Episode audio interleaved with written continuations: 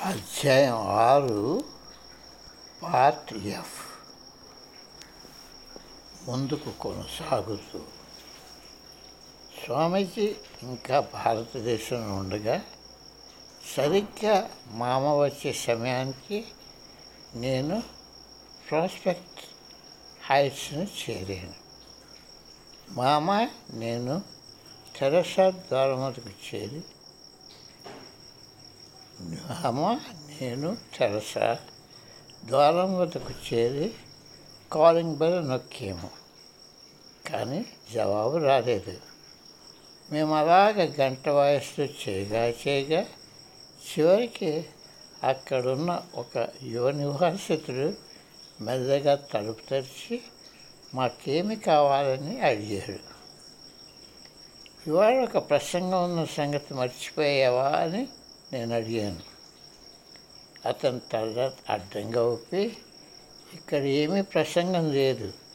దయచేసి వెళ్ళిపోండి అని ఆయన ఖండితంగా చెప్పి వేశాడు.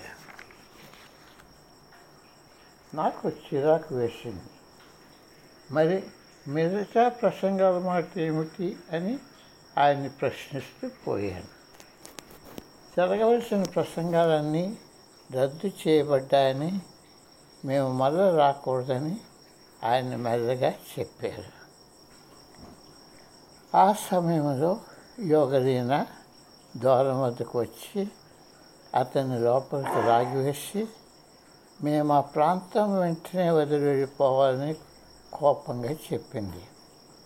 మా దగ్గర నుండి జవాబుకి ఎదురు చూడకుండా తలుపు దబాలను వేసి లోపటి నుండి గడి వేసేసుకుంది.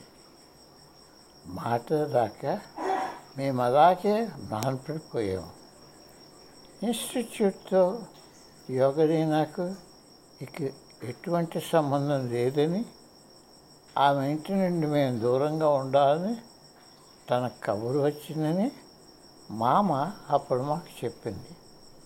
ఇదేదో పొరపాటు ఏముంటుందన్న ఆశతో మామ ఇంత దూరం వచ్చింది. ఈ గందరగోళంతో నాకు పెరుగు కోపం పెరుగుతూ వచ్చింది. వెంటనే కారులో బయలుదేరిపోయి ఒక కాఫీ హోటల్ వద్ద ఆగుదామని నేను సలహా ఇచ్చాను. నాకు ఇదంగా ఇదంతా అసభ్యతంగా అనిపించింది.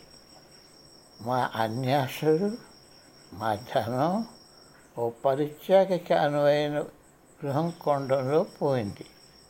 అదంతా జరిగాక ఆమె మరలా తన భర్తను చేరి ఆస్తి తనతో ఉంచుకోవడానికి నిశ్చయించింది. కానీ మేమేమి చేయగలం? ఆస్తి అంతా ఆమె పేరులో రిజిస్టర్ అయి ఉంది. యోగరీన అలా వెళ్ళిపోయినప్పుడు తన హృదయంలో ఆమె స్థానం విచ్ఛిన్నమైందని చాలా సంవత్సరాల తర్వాత స్వామీజీ నాకు చెప్పారు. కాఫీ హోటల్లో మా మామ నా సహాయం కోరింది. ఆమెకు కోపం నిరుత్సాహం వచ్చింది. నాకు కోపం కలవరం వచ్చాయి. గంటల కొద్దీ మా ఆశలు భయాల గురించి ఒకరితో ఒకరు చెప్పుకుంటూ చర్చించుకున్నాము. ఒకవేళ స్వామీజీ తిరిగి చికాగో నగరానికి రాదేమో అన్న భయం వచ్చింది. చివరికి ఈ బాధాకరమైన విషయం మా పని ఆపదన్న నిశ్చయానికి మేము చేరాము. పట్టుదలతో ముందుకు కొనసాగి స్వామీజీ కథ ఫలించేటట్టు శ్రమించి మా నిబద్ధతను నిరూపించుకుంటాము. ఈ ప్రాచీన సాంప్రదాయాన్ని ఎలాగ బాగా ముందుకు తీసుకెళ్ళాలో ఊహారచనలు చేస్తూ ఆ హోటల్లో చాలా పొద్దుపోయే వరకు మేము ముగ్గురం ఆలోచిస్తూ ఉండిపోయాము. లిడియా పుణ్యమా అని మాకు ఇవాన్స్టన్లోని ఒక స్టోర్ మొదట్లో చోటు దొరికింది. అక్కడ ఒక రాత్రి అందరం కలిసాము. కొంతమంది శిష్యులు జారుకున్నారని మేము గమనించాము. భవిష్యత్తు ఎలా కొనసాగించాలని మాట్లాడుకున్నాం. చాలా రోజు అయిపోయింది కదా మరి స్వామీజీ తిరిగి వస్తారా అని ఒకరు అడిగారు. మమ్మల్ని ఆయన అనాథ చేరుని నేను దృఢంగా చెప్పాను. డేవిడ్ బ్యాక్ స్టామ్ తన గిటార్కి శృతి పెట్టాడు. మేమందరం మెదిగా మీరే మా ఆశజ్యోతి యు ఆర్ మై సన్షైన్ అన్న పాటను అందుకొని పాడటం మొదలుపెట్టాం.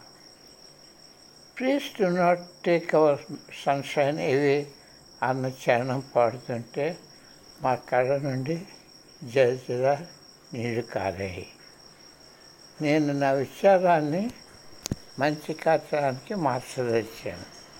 అందుచేత కొంత సమయం తరువాత నేను ఒక తాత్కాలిక కేంద్రాన్ని వెతికి పెట్టాను.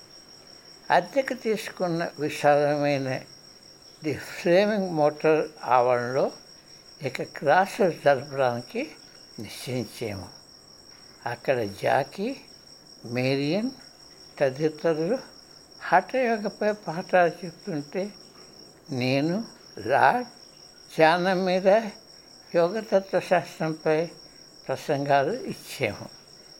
మమ్మల్ని ఆశ్చర్యపరుస్తూ చేరుతున్న విద్యార్థుల సంఖ్య పెరుగుతూ వచ్చింది. మేమందరం మా ఆశాజ్యోతి అమెరికాకు తిరిగి రావడానికి ఎదురు చూస్తున్నాం